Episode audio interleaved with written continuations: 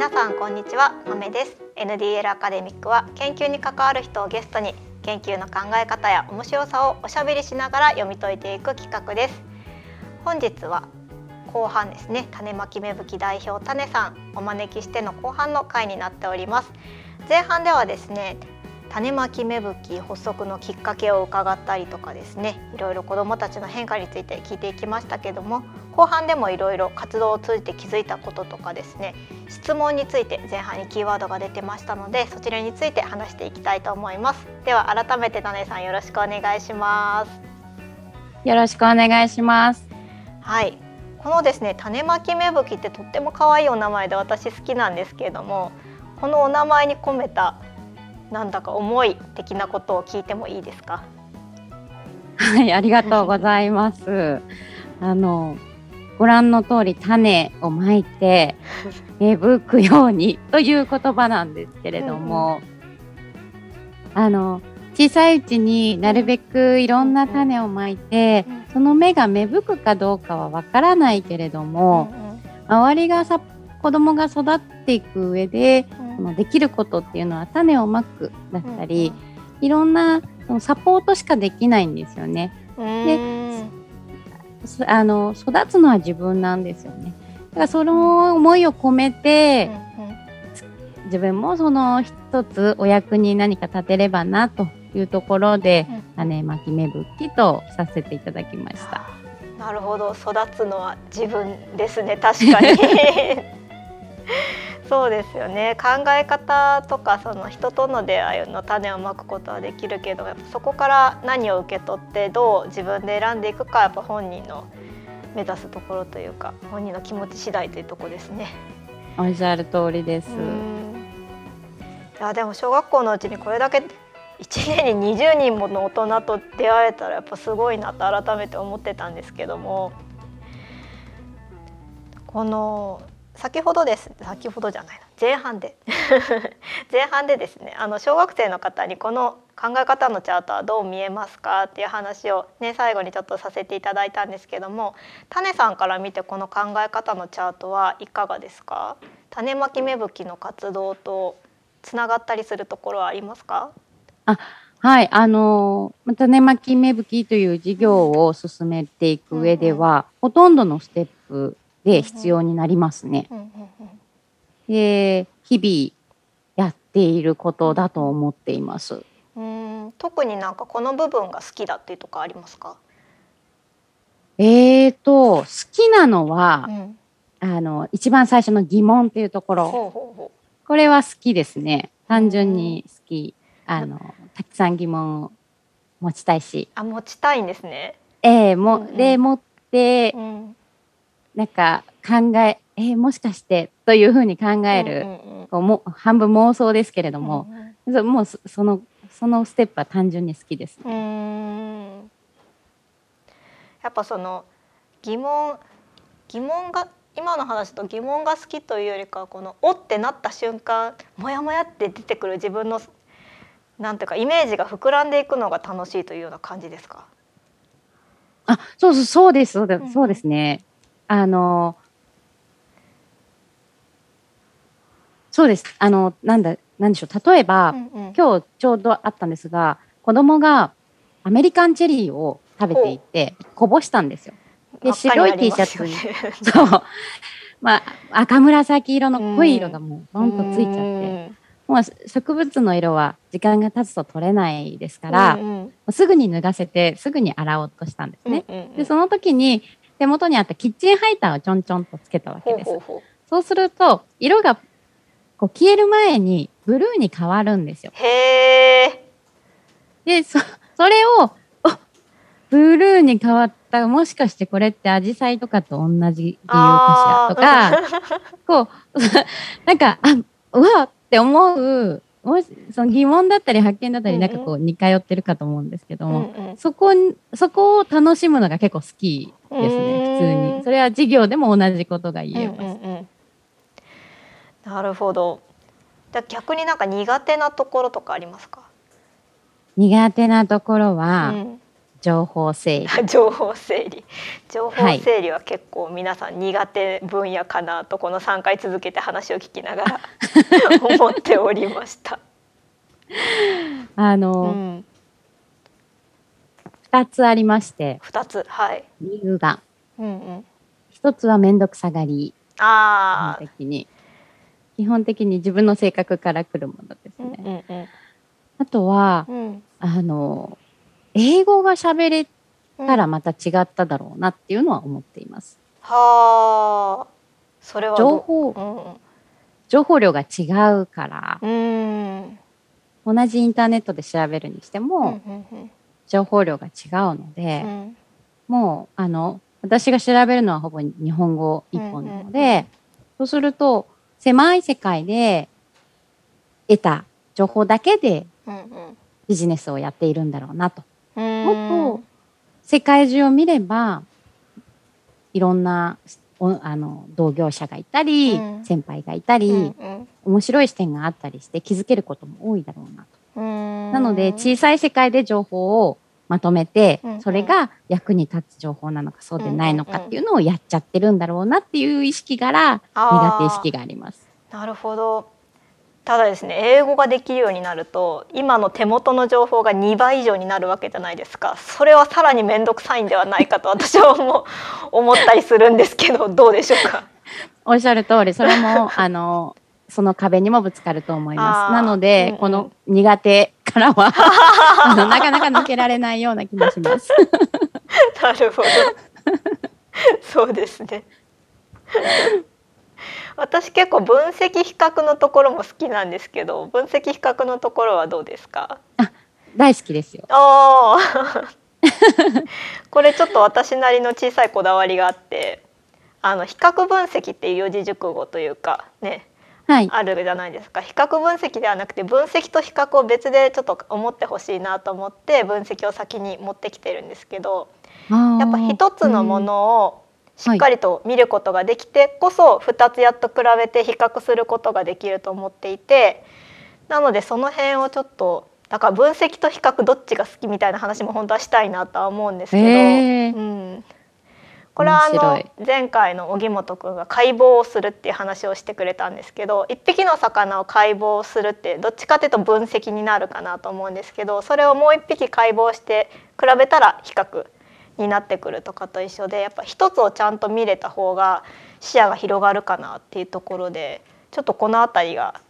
まあそうなってくるとなんかその分析した結果情報が増えちゃってまた情報整理に 時間がかかるっていう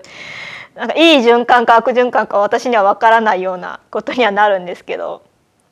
でもそういう点でも分析比較が結構私は個人的には好きなとこですね。いや非常にあの、うんうん面白いお話聞かせていただきました。おあの好きが伝わります。あ あよかった。ええ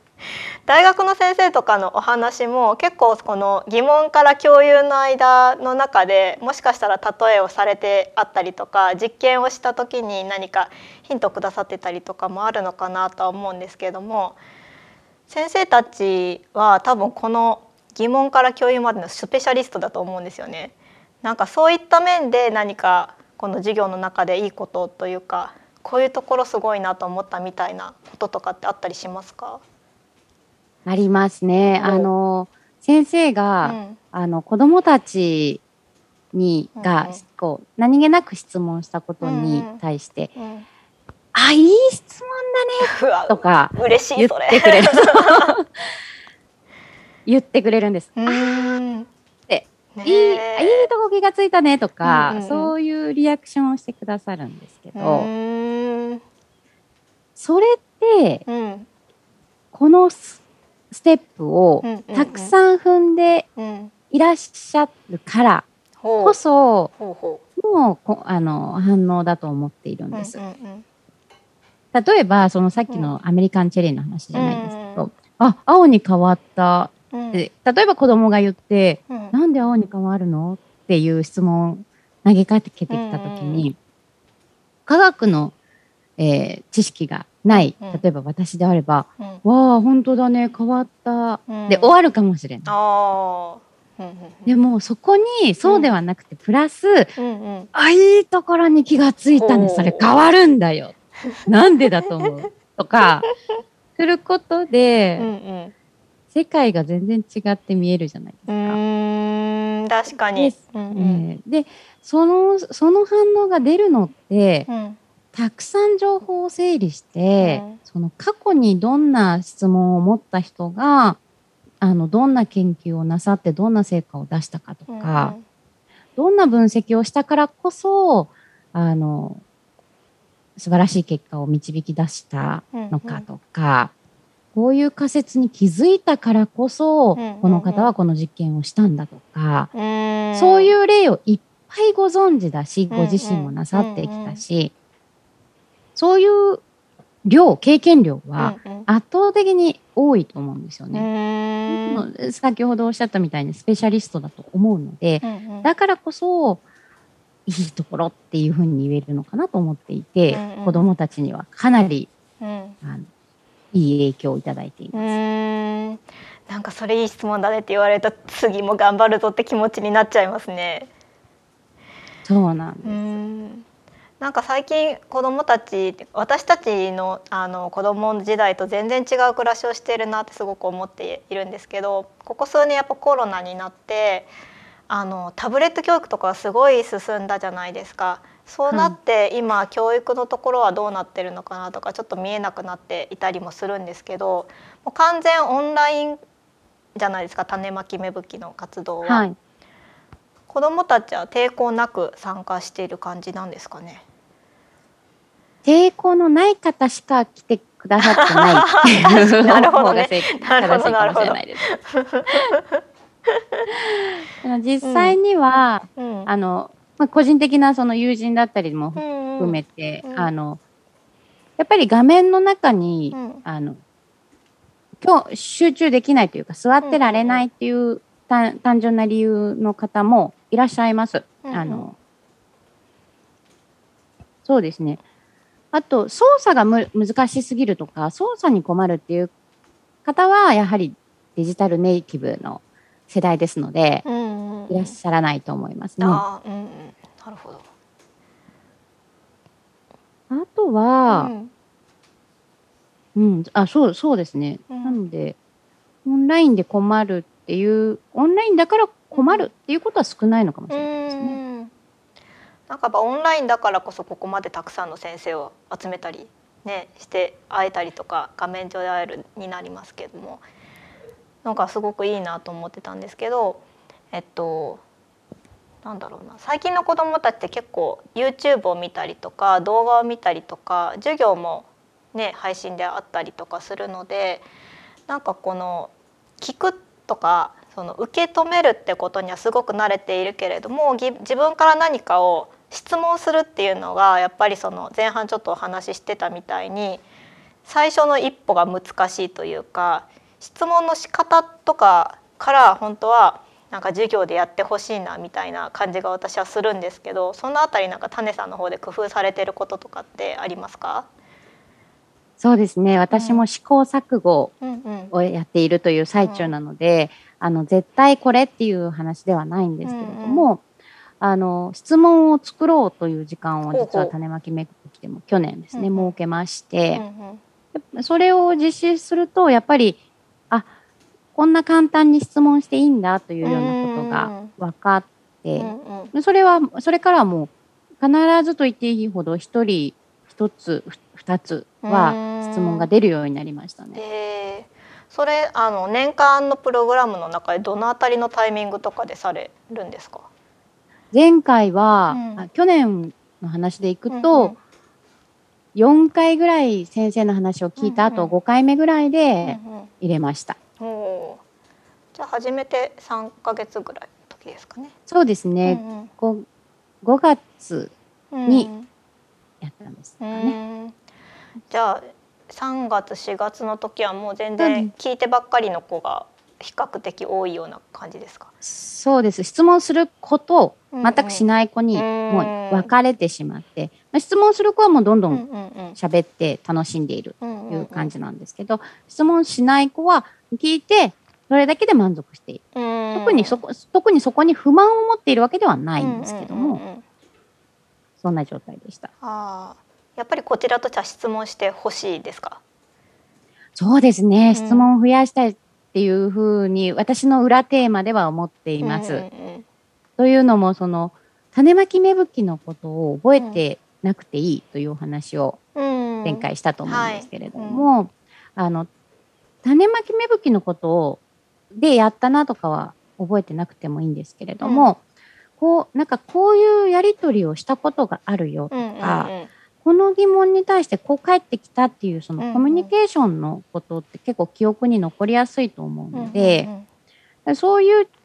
時間は種まき芽吹きの中で持ってほしいなと思っています。なるほど。なんか質問しやすい雰囲気の空間ってあるじゃないですかどうしても。なんかその空間づくりみたいなところに何か工夫とかはありますか？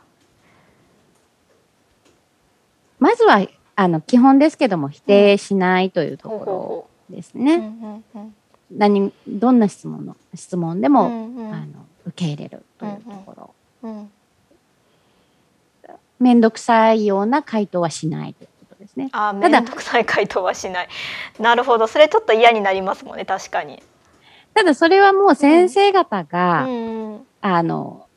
特にお願いはしてないんですけれども、うん、本当に心から答えてくださるので、私がというところではないんですけれども、うんうんうん、逆に私が気をつけているのはあの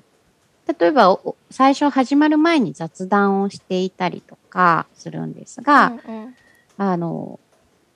子どもたちと同じ目線で先生の話を私も聞くよというスタンスを、あの保っています。うん、先生側にならないようにしています。この間私が、えっと、佐々木先生の雲の授業に少し参加させていただいた時に、はい、あのまあ、先生とのやり取りもすごく穏やかで子どもたちもリラックスしててすごくいい雰囲気だなと思ってたんですよね。でその中で種まき芽吹きの授業の中では必ずワークショップがあるって言っていらっしゃってペットボトルで雲を作るね、瞬間を みんなで楽しんでたんですけどその時に先生が持ってる、えっと、雲を作るのにペットボトルとなん炭酸キーパーを蓋にして、あのこう圧をかけてシュッと雲を作るというような実験をあちょうど持ってきてくださってます。ありがとうそれそれそれです。でこの炭酸キーパーがその佐々木京子先生の方ではパカッて開ける蓋タイプだったのと、うんはい、でで生徒さんたちに配ったのと種さんが持ってたのがキュッとひねるタイプだった。でこれでどうやら雲の出来具合が違うんだみたいな話をされていてでその時にあの思いがけず違うかったんですよね商品が。そうですね。そうそう。それであもしかしたらひねるタイプじゃできないかもしれないって先生が言われてあでもとりあえずやってみようみんなで。って一致団結してみんなでやってみて。で頑張って雲ができたこと。ほんのり雲ができたこと。できたんですけども。それってなんかみんなチャレンジしてやってたんですけどある意味失敗っていうことでもあると思うんですけど誰もなんかこのマイナスイメージにその空間では捉えることはなくてじゃあなんでこの蓋のタイプとひねるタイプでは出来具合が違うんだろうっていうのをそこからみんなで一緒に考えて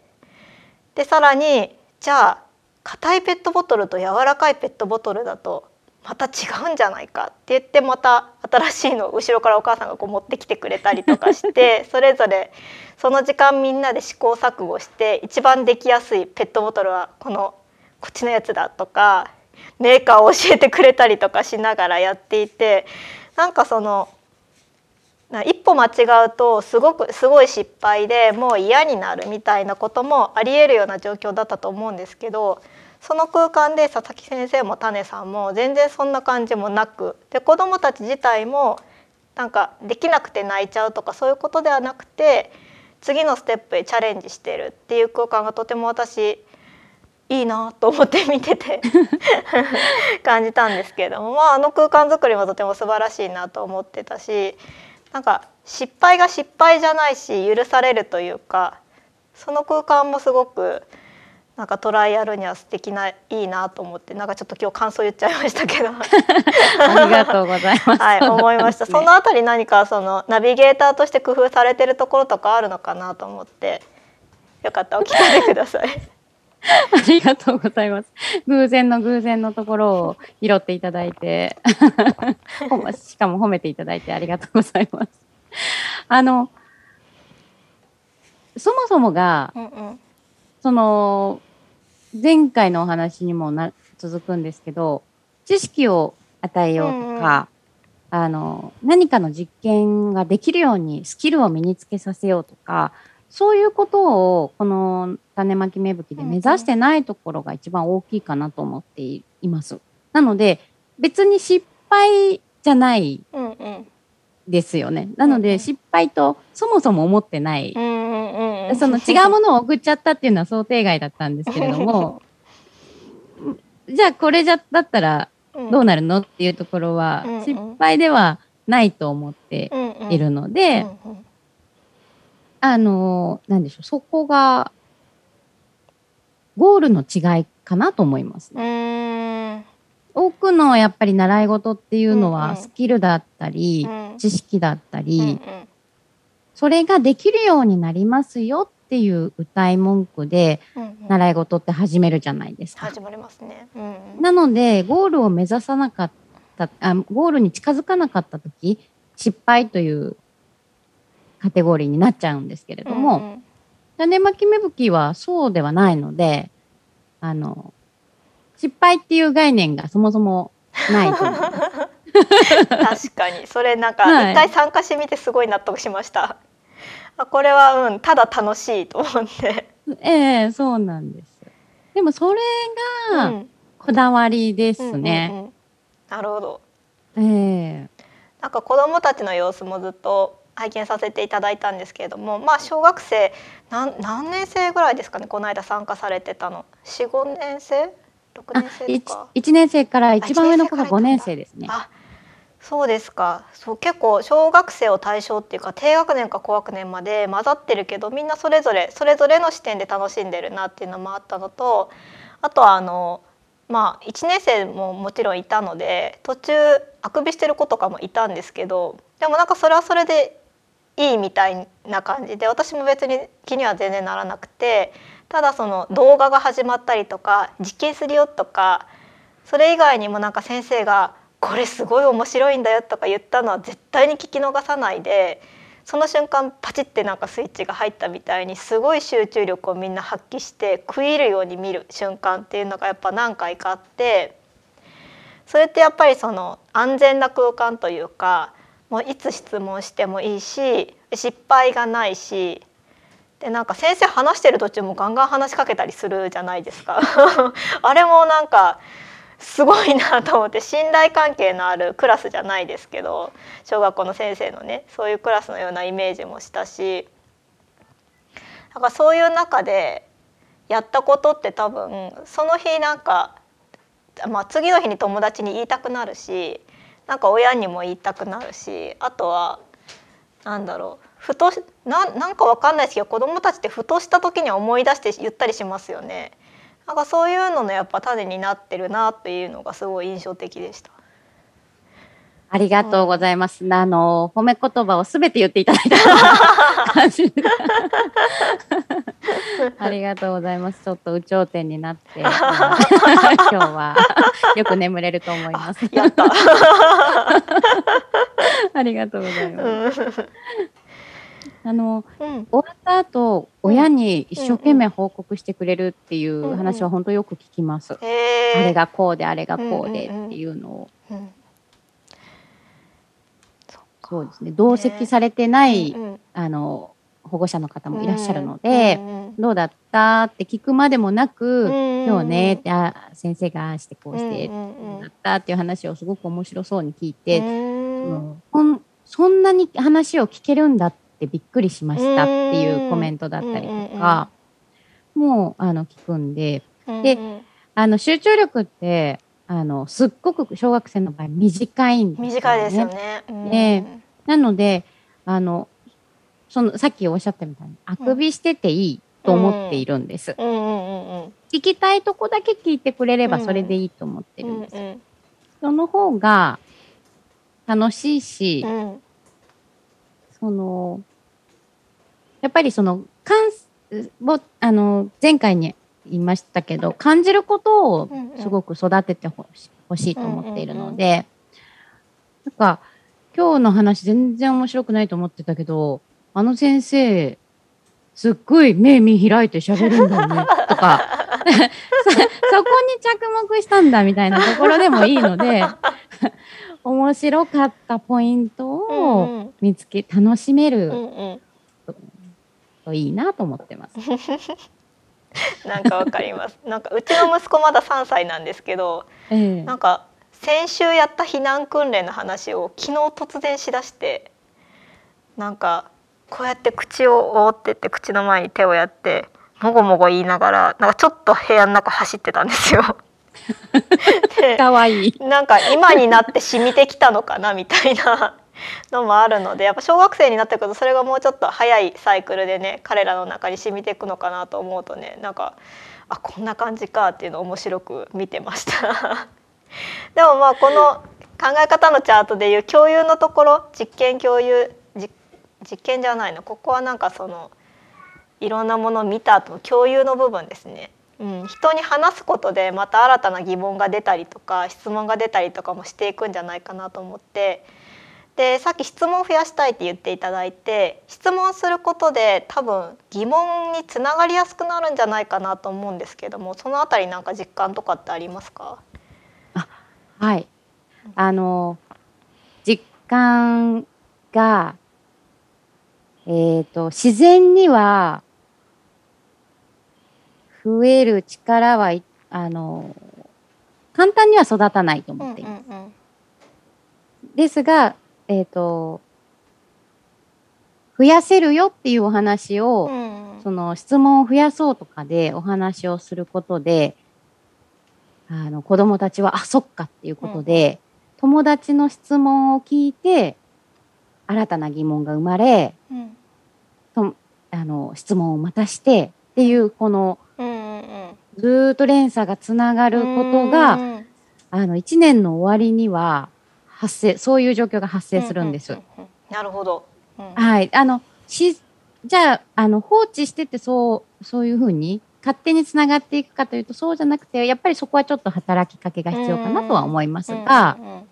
つながげることはできると思います。うーん。確かに。他の人が聞いたことによって自分が見えてなかった視点が見えてきてさらに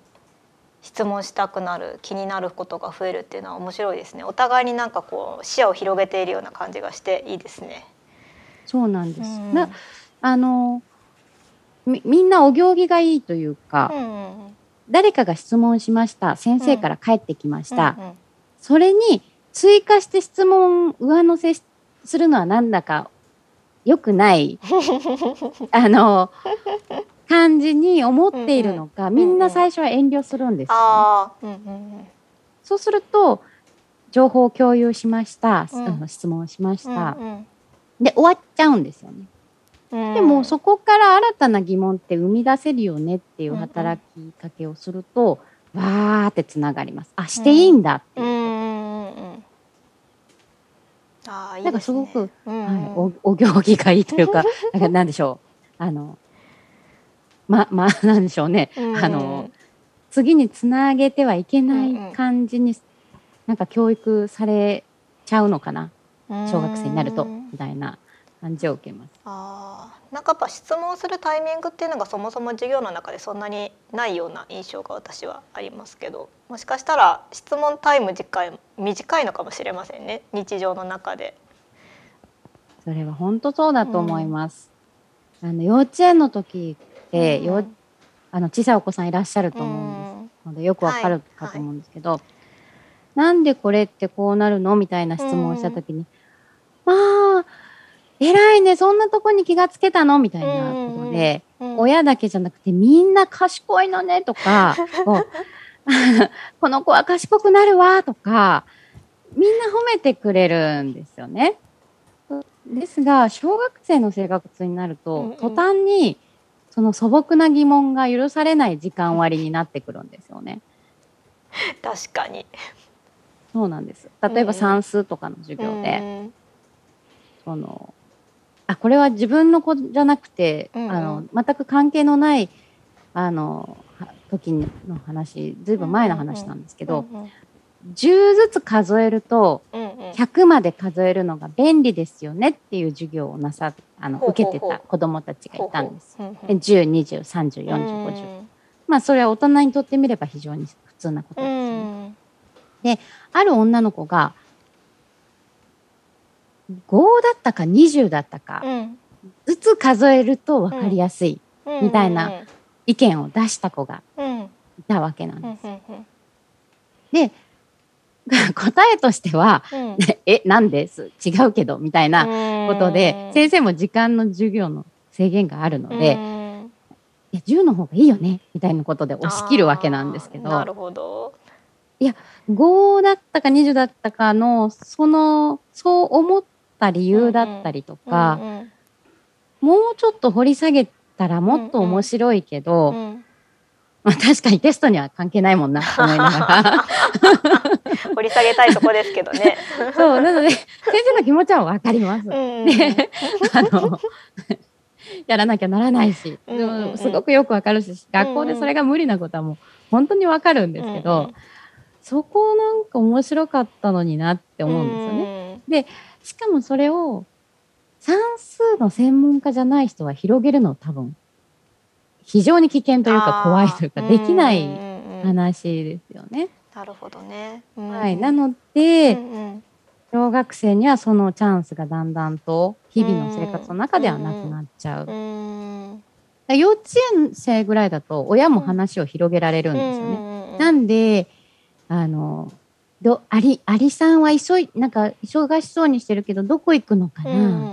あー食べ物探しに行ってるのかなとか、うんうんうん。だからそそのぐらいは広げられるんですけど、うん小学生の疑問になるとうん。ちょっと親の手ではには追えなくなったり先生に追えなくなって、誰も質問させてもらえない時間が増えるうんと思っています。確かにね。そういった意味でやっぱ専門の知識がある先生との接点があるタイミングっていうのはやっぱ大事になってきそうですね。そう思います。うん、ありがとうございます。じゃあちょっとですね結構喋りましたね私たち。いやでも後半楽しかったです。ありがとうございます。後半はですね、ちょっと質問の話もしつつ、あのチャート図の話もちょっと掘り下げて聞かせていただきましたけど、そろそろですね、なんとリスナーの方、今日までの回を聞いて、そろそろ研究の考え方のチャートを暗唱できるようになっているのではないかと、じゃ勝手に思ってます。この疑問、情報整理、分析、比較、仮説実験、共有。でも今日種さんと話しながら、まあ、確かにちょっと長いのでショートバージョンも検討しようかなというところで ございますがあのこの流れじゃなくてもですねそれぞれ皆さんの中でいろいろ情報整理をもっとしたいという方は増やしてもらってもいいし分析比較も分析と比較に分けて自分はやりたいんだという方はオリジナルのチャートを作っていただくというのもきっと面白い思考実験になっていいのかなと思っていますのでぜひやってみてください。またですねちょっとここからお知らせも挟ませていただきます。来月9月3日3時からオンライントークイベントを行います。人でちゃんと種さんと私の3人で疑問についてそれぞれの視点や経験からおしゃべりをしたいと思います。まあ、今日か今日の回でですね種さんの質問の話から疑問に広がっていくという話もしていきましたけども疑問が先か質問が先かみたいな話もできると面白いかななんて思っています。一緒に考えてくださったりですね参加してくれる方募集しておりますのでぜひあの概要欄からチェックしてください。で種まき芽吹きの活動についてもですねあの URL 貼っておきますのでぜひぜひチェックしてください。さあそれではあそうそうこちらのトークイベントですねあのこういった方におすすめですというのを言ってませんでしたこのトークイベントはですね中高生の教育に関わる方もちろん学生さんの教育に関わる方学生さんそのものもそうですけれども日々モヤモヤしている方とか学びをもっと深めていきたいなという方におすすめでございますのでぜひですねそういった面でも自分かもと思う方はぜひチェックしてください。さあこの番組ではですね番組へのコメントもお受け付けしております概要欄のアンケートフォームチェックしていただいてぜひぜひお便りお待ちしておりますそれでは種さん2回にわたりましてご出演いただきありがとうございましたこちらこそありがとうございました。はい、次は9月のトークイベントでお会いしましょう。ありがとうございました。さあリスナーの皆様も最後まで聞いていただいてありがとうございました。また次回のゲストもお楽しみに。